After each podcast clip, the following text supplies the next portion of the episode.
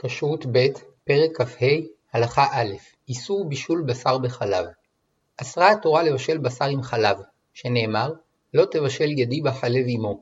שלוש פעמים נזכר איסור זה בתורה. ללמדנו ששלושה חלקים לאיסור. א', אסור לבשלם יחד. ב', אם בישלום יחד אסור לאוכלם. ג', אם בישלום יחד אסור גם ליהנות מהם. איסור זה מיוחד ושונה משאר איסורי אכילה.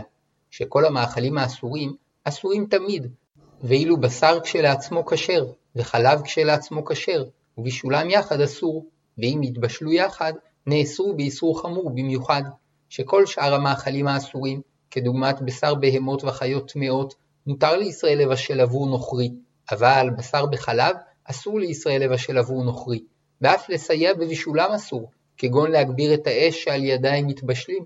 בנוסף לכך, בשר וחלב שהתבשלו אסורים בהנאה, ולכן אסור למוכרם לגוי, ואפילו לתת לו במתנה אסור, הואיל ויש לישראל הנאה מכך, וגם אם ישרוף אותם, אסור ליהנות מחום שרפתם או מהאפר שיצא מהם, ואפילו לתת אותם לפני בעלי חיים של הפקר אסור, הואיל ויש לישראל נחת מכך, אלא יש לקבור את האיסור, וכאשר קשה לקוברו אפשר לזורקו בשדה או בפח, ואף שמסתבר שבעלי חיים יאכלו ממנו, אין בכך איסור, הואיל ואינו מתכוון לכך. מהתורה, האיסור הוא לבשל בשר בחלב, ובלא בישול אין איסור. לפיכך, מותר לערבם יחד בלא בישול, לצורך נוכרי או לכל צורך אחר. והחכמים עשו סייג לתורה, ואסרו לישראל לאכול בשר וחלב יחד גם בלא בישול. וחיזקו חכמים סייג זה באיסורים רבים, ואסרו לאכול מין אחד כאשר המין השני מונח על השולחן, ואסרו לאפות פת בשרית או חלבית, שמא יאכלו אותה עם המין השני, ואף הוסיפו ואסרו לאכול חלב אחר בשר בלא המתנה משמעותית, ואסרו לאכול בשר אחר חלב בלא ניקוי הפה. טעם כל הגזרות מבואר להלן. כשרות ב' פרק כ"ה הלכה ב' הבשר והחלב שבכלל האיסור. נחלקו התנאים בשאלה אילו מיני בשר וחלב כלולים באיסור התורה. לדעת רבי עקיבא, הבשר והחלב שנאסרו הם של אחד משלושת מיני הבהמה הטהורה, שור, כבש ועז. אולם שבע מיני החיות הטהורות, כדוגמת צבי ואייל, אינם בכלל איסור התורה, ואף דין זה למדנו מכך שהתורה חזרה שלוש פעמים על איסור לא תבשל גדי בחלב אמו, ללמדנו ששלושת מיני הבהמות הטהורות בכלל האיסור, ואילו מיני חיה טהורה ועוף טהור ובהמות וחיות טמאים אינם בכלל האיסור. ההבדל בין בהמות לחיות שהבהמות מבויתות והחיות אינן מבויתות, וכיוון שהבהמות נמצאות ברשותו של האדם, הוא יכול לחלוב את חלבן ולשחוט את צאצאיהן, ואסרה התורה לערב את בשר אחת הבהמות עם חלב אחת הבהמות. ונתנה התורה דוגמה מגדי עזים בחלב אמו, מפני שחלב העז מרובה, ופעמים רבות היא ממליטה שני גדיים, ואחר שהגדיים גדלו מעט, היו שוחטים אחד כדי לאכול את בשרו, וכיוון שאמו המשיכה להניק את הגדי השני, מצוי היה שיבשלו את בשר הגדי בחלב אמו. ולדעת רבי יוסי הגלילי, גם שבעת מיני החיות הטהורות בכלל איסור התורה, הואיל וגם להם יש בשר וחלב שמותרים באכילה, אבל עוף אינו בכלל האיסור, הואיל ולנקבת העוף אין חלב, ויש אומרים שגם בשר עוף בכלל איסור התורה, הואיל וגם הוא מין בשר, והראיה שצריך לשוחטו כדי להתיר את בשרו. למעשה נפסק כדעת רבי עקיבא, שאיסור התורה חל רק על מיני הבהמות, ומדברי חכמים אסור לאכול גם מיני חיה ועוף בחלב, אבל מותר לבשלם לגוי ומותר ליהנות מהם. כשרות ב' פרק כ"ה הלכה ג' אכילה על שולחן אחד. תקנו חכמים שבעת שאדם אוכל מאכל בשרי, לא יהיה מונח על שולחנו מאכל חלבי, ובעת שהוא אוכל מאכל חלבי, לא יהיה מונח על שולחנו מאכל בשרי, כדי שלא יטעה לאוכלם יחד, ולא רק בשר בהמה בכלל האיסור, אלא אף בשר עוף וחיה. אבל מותר למי שאכל בשר להכין מאכלי חלב לפני שעברו עליו שש שעות, מפני שהתקנה נועדה לשמש סייג בפני אכילת שני המינים יחד, ולא לשמירת ההמתנה בין אכילת בשר לאכילת חלב. תקנו חכמים שגם שני אנשים שמכירים זה את זה לא יאכלו על שולחן אחד זה בשר וזה חלב, שמא יבוא אחד לאכול ממאכל חברו, ונמצא אוכל בשר עם חלב. אבל לא אסרו על שני אנשים זרים שהזדמנו למקום אחד לאכול על שולחן אחד זה בשר וזה חלב, מפני שאדם זר אינו רגיל ליטול מאכל משל שכנו. אם שני האנשים שמכירים זה את זה יניחו ביניהם סימן שיזכיר להם להיבדל זה ממאכלו של זה, רשאים לאכול יחד על שולחן אחד. ניתן להניח לסימן כלי או מאכל שאין רגילים להניח שם, וכן לפרוס מפה נפרדת לאחד מהם. ואם הם יושבים רחוק זה מזה, עד שאין יכולת לפשוט ידו ולהגיע למאכלי חברו, מותר להם לאכול על שולחן אחד בלא סימן. מי שגמר לאכול בשר, רשאי לשבת ליד חברו שאוכל חלב ולאכול מאכלי פרווה, למרות שעוד לא עברו עליו שש שעות. כשרות ב' פרק כ"ה הלכה ד' אפיית פת חלבית או בשרית. גזרו חכמים שלא ללוש בצק של לחם בחלב, שמא ישכחו שהלחם חלבי ויבואו לאכלו עם בשר, וכן גזרו שלא ללוש אותו בשומן בשר, שמא ישכחו שהלחם בשרי ויבואו לאכלו עם חלב. טעו ולשו בצק של לחם בחלב או בשומן בשר, גזרו חכמים שהלחם אסור באכילה. האיסור הוא להכין לחם שאוכלים במשך יותר מסעודה אחת, אבל מותר להכין לחם חלבי או בשרי כשיעור שבני הבית יסיימו בסעודה הסמוכה, כי אין חשש שעד הסעודה הסמוכה ישכחו שהוא חלבי או בשרי. וכן מותר להכין לחם חלבי או בשרי כאשר משנים את צורתו של הלחם, באופן שבני הבית יבינו שדינו שונה ויבררו אם הוא חלבי או בשרי. אבל סימן כזה אינו מתיר לאפות לחם חלבי או בשרי כדי למוכרו, שמא יהיו אנשים שלא ישימו לב לסימן, ורק כאשר עושים סימן מובהק שהכל מבינים ממנו שלחם זה חלבי או בשרי, מותר, כמו פיתה שדבוקה עליה גבינה צהובה או רצועת בשר. האיסור הוא דווקא בלחם, שרגילים לאוכלו עם מאכלים חלביים או בשריים, וכן קרקרים שלעיתים אוכלים עם גבינה ולעיתים עם נקניק, אבל עוגות ושאר מאפים מותר להכין חלביים או בשריים, הואיל ובדרך כלל אין אוכלים אותם עם בשר או חלב. כשרות ב' פרק כ"ה הלכה ה' טעם הגזרות הנוספות בבשר וחלב. ראוי לשאול, הרי כלל ידוע הוא שחכמים אינם גוזרים גזרה לגזרה, ואילו באיסור לאכול בשר על שולחן שיש עליו חלב, וכן באיסור לאפות פת חלבית או בשרית, גזרו גזרה לגזרה, שהרי רק בשר וחלב שהתבשלו יחד אסורים באכילה מהתורה, וגזרו חכמים שלא לאכול בשר עם חלב גם אם לא התבשלו יחד.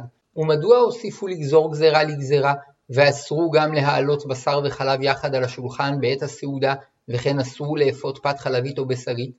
ביארו המפרשים שביחס לאיסור בשר וחלב, החשש ממכשול גדול במיוחד, הואיל והבשר בפני עצמו מותר, והחלב בפני עצמו מותר, ושניהם מצויים במטבח, ובקלות הם עלולים להתערב, ולכן הוצרכו לגזור בהם גזרות לגזרות.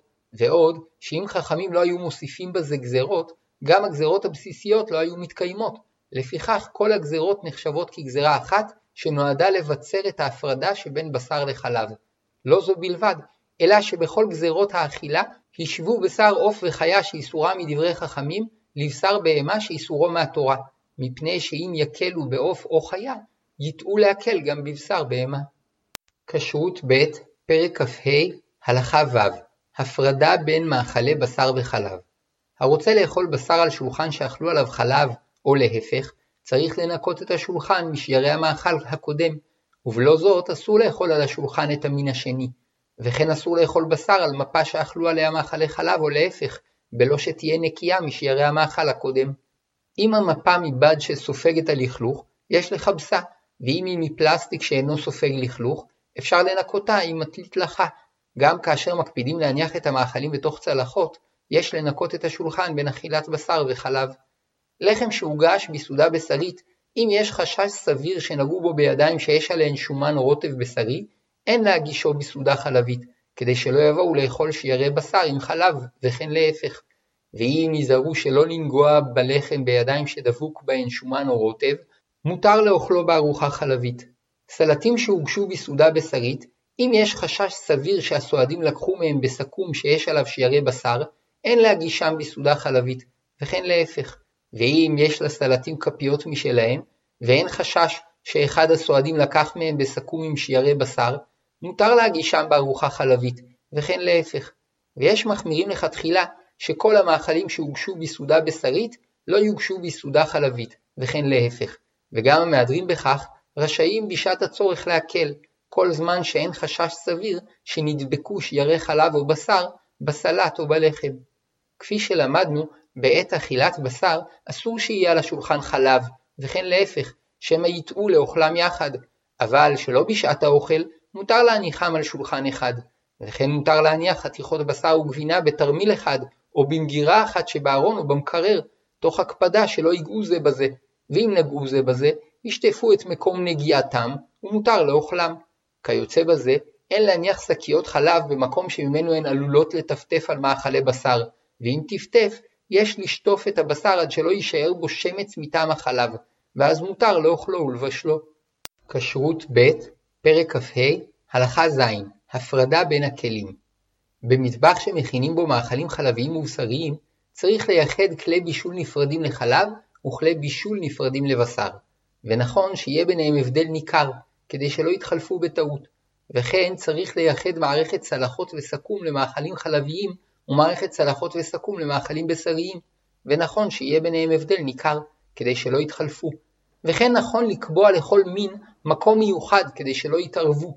גם כשאוכלים מאכלים קרים בשריים או חלביים, מנהג ישראל לשמור על ההפרדה בין הכלים, ולאכול ולהגיש מאכלי חלב בכלים חלביים ומאכלי בשר בכלים בשריים, כדי למנוע מכשול וערבוב ביניהם. רבים נוהגים לייחד שתי מלחיות, אחת לארוחות חלביות ואחת לארוחות בשריות, מפני שלעיתים המלחייה נוגעת במאכלים, ולעיתים נוגעים במלחייה בידיים עם רוטב, ואם ישתמשו במלחייה אחת לשני המינים, יש חשש שיתערב על ידה שמץ טעם ממין אחד לשני. ואם רוצים להשתמש במלחייה אחת לבשרי ולחלבי, צריכים להקפיד שתהיה נקייה, ואם התלכלכה בשמץ מאכל, לנגבה היטב. המשתמשים בבקבוקים שיש בהם רטבים או קטשופ לסעודות חלביות ובשריות, צריכים להקפיד שהפייה לא תיגע במאכלים, כדי שלא ידבק בה משהו מן המאכלים החלביים או הבשריים, וכן צריכים להקפיד שלא לנגוע בכלים הללו בידיים שדבוק בהן שמץ רטיבות של מאכלי בשר או חלב, ואם לא הקפידו על כך, יש לנגב את הכלי ואת פייתו, כדי שלא יגיע על ידם שמץ טעם ממין אחד לשני. מגש של כיסא תינוק, הואיל ובדרך כלל אין מניחים עליו מאכל שהיד צולדת בו, כדי שלא להזיק לתינוק, אין חשש שהמגש יבלע את טעם הבשר או החלב, וכל מה שצריך הוא לנקות היטב את המגש בין הארוחות.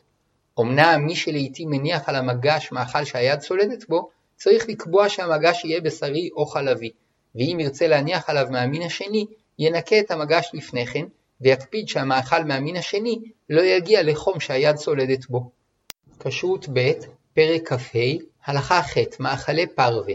מאכל פרווה הוא מאכל שאינו חלבי ואינו בשרי.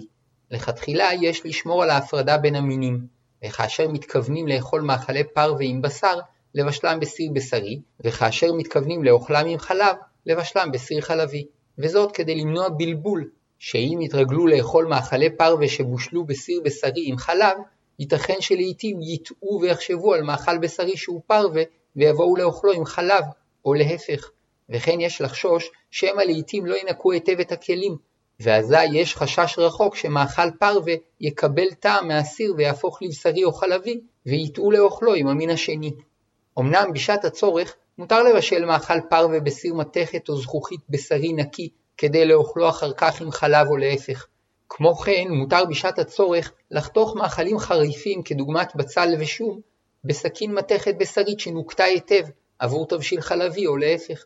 ואומנם יש מחמירים ואוסרים לאכול עם חלב מאכל פרווה שבושל בכלי בשרי או להפך, אולם כיוון שברור מעבר לכל ספק שלאחר שמנקים כלי זכוכית ומתכת עם סבון הם אינם פולטים טעמים, הלכה כדעת המקילים. אבל אם בישלו את מאכל הפרווה בקדרה של מתכת או זכוכית בשרית או חלבית שלא ניקו היטב עם סבון, נחלקו הפוסקים אם מותר לאכול את תבשיל הפרווה עם המין השני. וכן אם בישלו את מאכל הפרווה בכלי חרס בשרי או חלבי, למרות שניקו אותו היטב עם סבון, כיוון שהחרס בולע טעמים לתוכו, נחלקו הפוסקים אם מותר לאוכלו עם המין השני.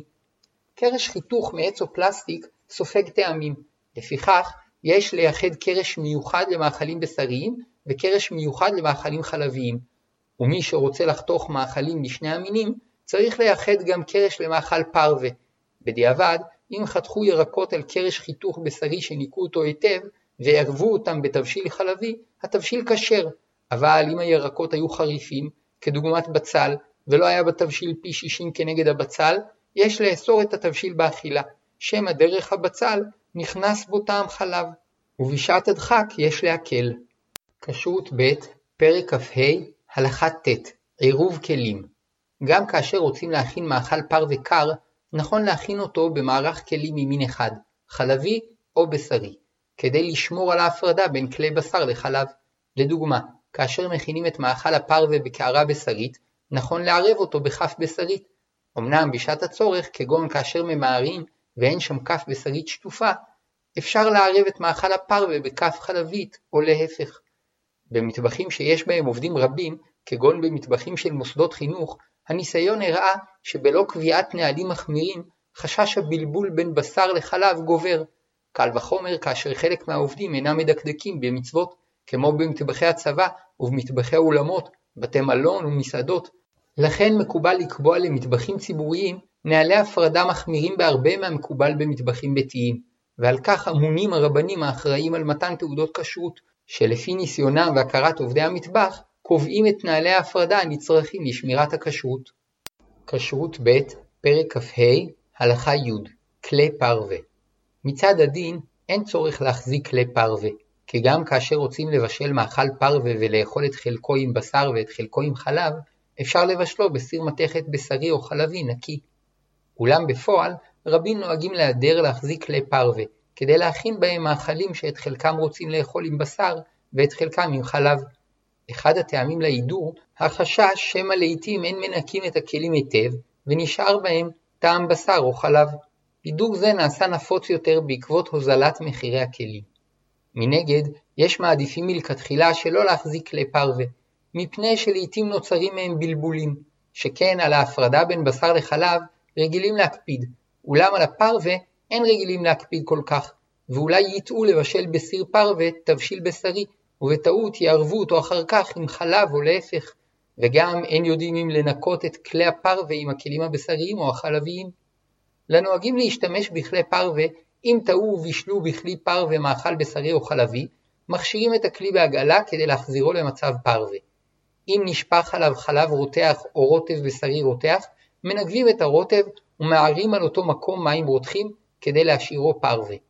מצד הדין, מותר להדיח במדיח או בכיור את כלי הפרווה עם כלים בשריים או חלביים, והם נותרים פרווה.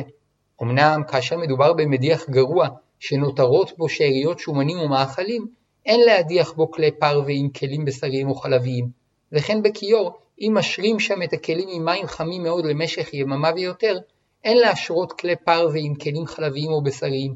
אכן, זה אחד מהבלבולים שעלולים להיווצר מכלי הפרווה, שההפרדה הברורה שבין בשר לחלב מטשטשת, ולכן מהדרים לנקות תמיד את כלי הפרווה בנפרד.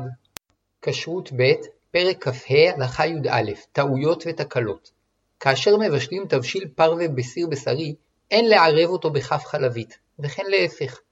טעה וערב, כל זמן שהסיר והכף היו ממתכת והיו נקיים לפני תחילת הבישול, התבשיל כשר והכף אינה צריכה הכשרה. טעה וערב תבשיל בשרי בכף מתכת חלבית או להפך, אם הכף הייתה נקייה, בדיעבד התבשיל כשר, הואיל וכף מתכת נקייה אינה פולטת טעמים, אבל הכף צריכה הכשרה בהגעלה, מפני שהשתמש בה פעם בחלב רותח ופעם בבשר רותח. לעיתים מבשלים בעת ובעונה אחת על הקירה עם תבשיל בשרי ותבשיל חלבי, או פרווה בסיר מתכת חלבי. אם ניתז רוטב מהסיר הבשרי על דפנות הסיר החלבי, כיוון שכולו היה רותח, כולו צריך הכשרה בהגעלה. אולם התבשיל שבתוכו כשר, הואיל והטעם אינו עובר אליו מהנטז דרך המתכת. אם ניתז רוטב בשרי רותח על דופן של סיר מתכת חלבי קר או להפך, כיוון שהסיר שקיבל את הנטז היה קר, רק קליפתו נפגמה מהנטז, ולכן אין צריך להגעיל את כולו, אלא די לערות מים רותחים מהקומקום על המקום שעליו הרוטב ניתז, וכפי הכלל כבולו כך פולטו. וכך עושים, מנגבים את הרוטב מהסיר, ומערים מים רותחים על אותו מקום. ונוהגים לשפוך שם מים בשפע, בשיעור של פי שישים יותר מקליפת הסיר במקום שעליו הרוטב ניתז, וכשיש ספק אם יש במים פי שישים מקליפת הסיר באותו מקום, מערבים במים מי סבון. טעה וחתך בשר רותח בסכין מתכת חלבית, אם הסכין הייתה נקייה כמקובל, הבשר כשר, והסכין צריכה הכשרה בהגעלה. ואם הבשר היה קר, הסכין צריכה ניקוי טוב, אבל אינה צריכה הכשרה. כשרות ב', פרק כ"ה, הלכה י"ב מנהג שני כיורים ודין מדיח כלים. נוהגים להתקין שני כיורים, אחד לניקוי כלים חלביים ואחד לניקוי כלים בשריים. כמו כן, נוהגים לקבוע שצד אחד של השיש יהיה למאכלי חלב, וצד שני למאכלי בשר. מאכלי פרווה אפשר להכין בשני חלקי השיש, ובתנאי שהשיש נקי. בשעת הצורך אפשר להשתמש בכיור אחד ושיש אחד לשני המינים, ובתנאי שיקפידו לנקות את הכיור והשיש משיירי המאכלים בין מין למין. נוהגים לייחד מטליות קרצוף נפרדות לחלבי ולבשרי. אמנם מצד הדין, כל זמן שמערבים עם המים סבון, מותר לקרצף באותה מטלית כלים בשריים וחלביים, שכן הסבון פוגם את טעמי המאכלים באופן שכבר אינם נחשבים בשריים או חלביים. מדיח כלים מותר להשתמש באותו מדיח ובאותם מגשים לבשרי ולחלבי זה אחר זה תוך הקפדה שלא ידיחום יחד, שמא טעמי בשר וחלב יתערבו יחד לפני שיפגמו על ידי הסבון. יש נוהגים להיעדר לקנות שני מגשים, אחד לכלים בשריים ואחד לכלים חלביים, כדי לשמור על ההפרדה הנהוגה בין כלי בשר לכלי חלב, ויש מהדרים לייחד את המדיח למין אחד, ולשני המינים קובעים שני מדיחים. אולם כאמור, על פי הדין, מותר להדיח באותו מדיח ובאותו מגש פעם כלים בשריים ופעם כלים חלביים. כשרות ב', פרק כ"ה, הלכה י"ג, קיריים. מותר להשתמש באותה חצובה לבשר ולחלב, מפני שגם אם גלש מעט רוטב בשרי או חלבי על החצובה, האש ששולטת שם שורפת ופוגמת את מה שנשפך. וכן הדין בחיריים חשמליות וקרמיות, שמותר להניח על אותו משטח פעם סיר בשרי ופעם סיר חלבי, הואיל וחום הקיריים שורף את מה שלעיתים נשפך מהם. כאשר מבשלים על הקיריים בעת ובעונה אחת סיר בשרי וסיר חלבי, יש לשים לב שיישאר ביניהם רווח, כדי שלא יגלוש מתבשיל אחד על דופן הסיר השני, ואם נגעו שני הסירים זה בזה בעת הבישול, כל זמן שלא הייתה שם רטיבות שחיברה ביניהם במקום מגעם, הסירים והתבשילים כשרים, שהטעמים אינם עוברים דרך כלים יבשים. ואם הייתה רטיבות שחיברה ביניהם, כגון שתבשיל אחד גלש, התבשילים כשרים והסירים צריכים הגעלה. יש להחמיר שלא לאכול מאכלים שנפלו על משטח המתכת שמתחת לחצובה, מפני שלעיתים יש שם שיירי מאכלים בשריים וחלביים, ואם נפלה שם חתיכה עבה, אפשר לחתוך ולזרוק עובי כשני סנטימטרים מהצד שנגע במשטח, ולאכול את השאר. ואם ידוע שניקו את המשטח היטב והוא עדיין נקי, מותר לאכול את מה שנפל עליו, הואיל וכל החשש הוא משמנונית שעליו, אבל אין לחשוש שהמשטח בלע טעם שאחר כך יפלוט. כמו כן, אם נפל שם מאכל חלבי, וידוע שמאז הניקוי האחרון לא בישלו שם מאכל בשרי, המאכל החלבי שנפל שם כשר. הערה 13 קיריים אינדוקציה בקיריים אלו, המשטח שעליו מניחים את הסירים הוא כזכוכית אטומה, אולם שלא כמו בקיריים קרמיות שבהן מקור החום במשטח הקרמי, באינדוקציה מקור החום בסיר שמתחמם על ידי שדה מגנטי, ומהסיר החום מתפשט לתבשיל ולמשטח שעליו הוא עומד, הרי שאין לקיריים אלו את מלוא העוצמה לשרוף את מה שגולש מהסירים.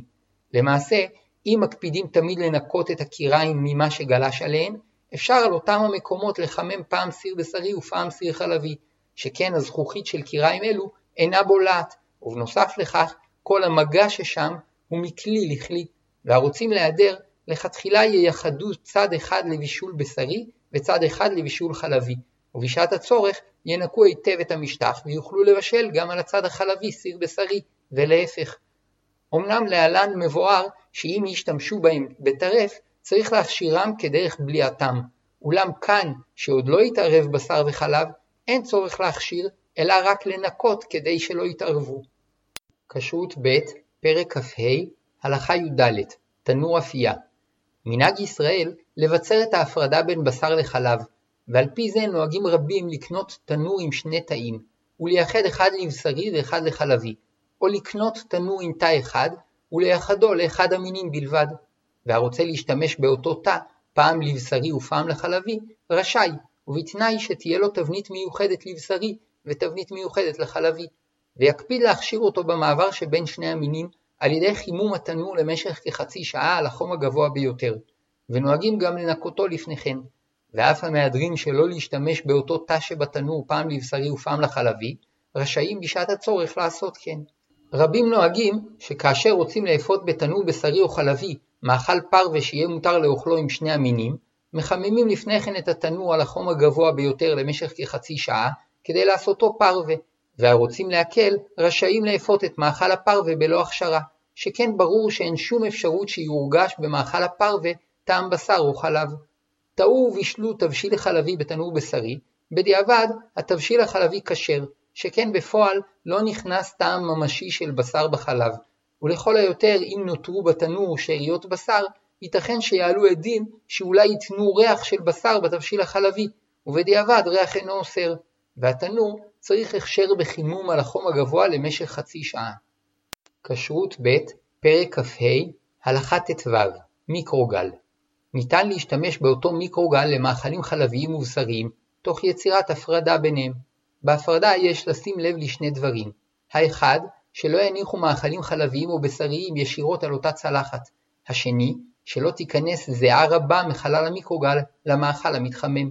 לפיכך, יש להקפיד שלא להניח מאכלים ישירות על הצלחת הקבועה של המיקרוגל, אלא מאכלים חלביים על צלחת חלבית ומאכלים בשריים על צלחת בשרית, ואת הצלחות הללו יניחו על הצלחת של המיקרוגל.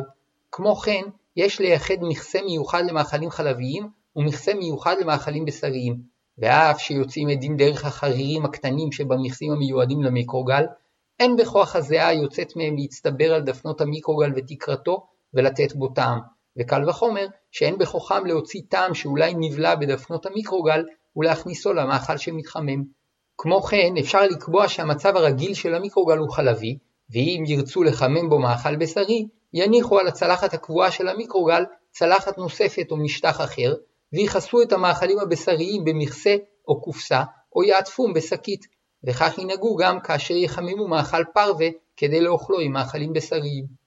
מיקרוגל שהשתמשו בו בטרף, צריך להכשירו. בדיעבד, כשאין זמן להכשירו, או כשהוא שייך לאנשים שאינם מקפידים על כשרות, ניתן לחמם בו מאכלים על ידי הנחתם על צלחת נוספת, והכנסתם לתוך שקית או קופסה שתעטוף אותם מכל צדדיהם, למרות שיישאר שם פתח ליציאת עדים.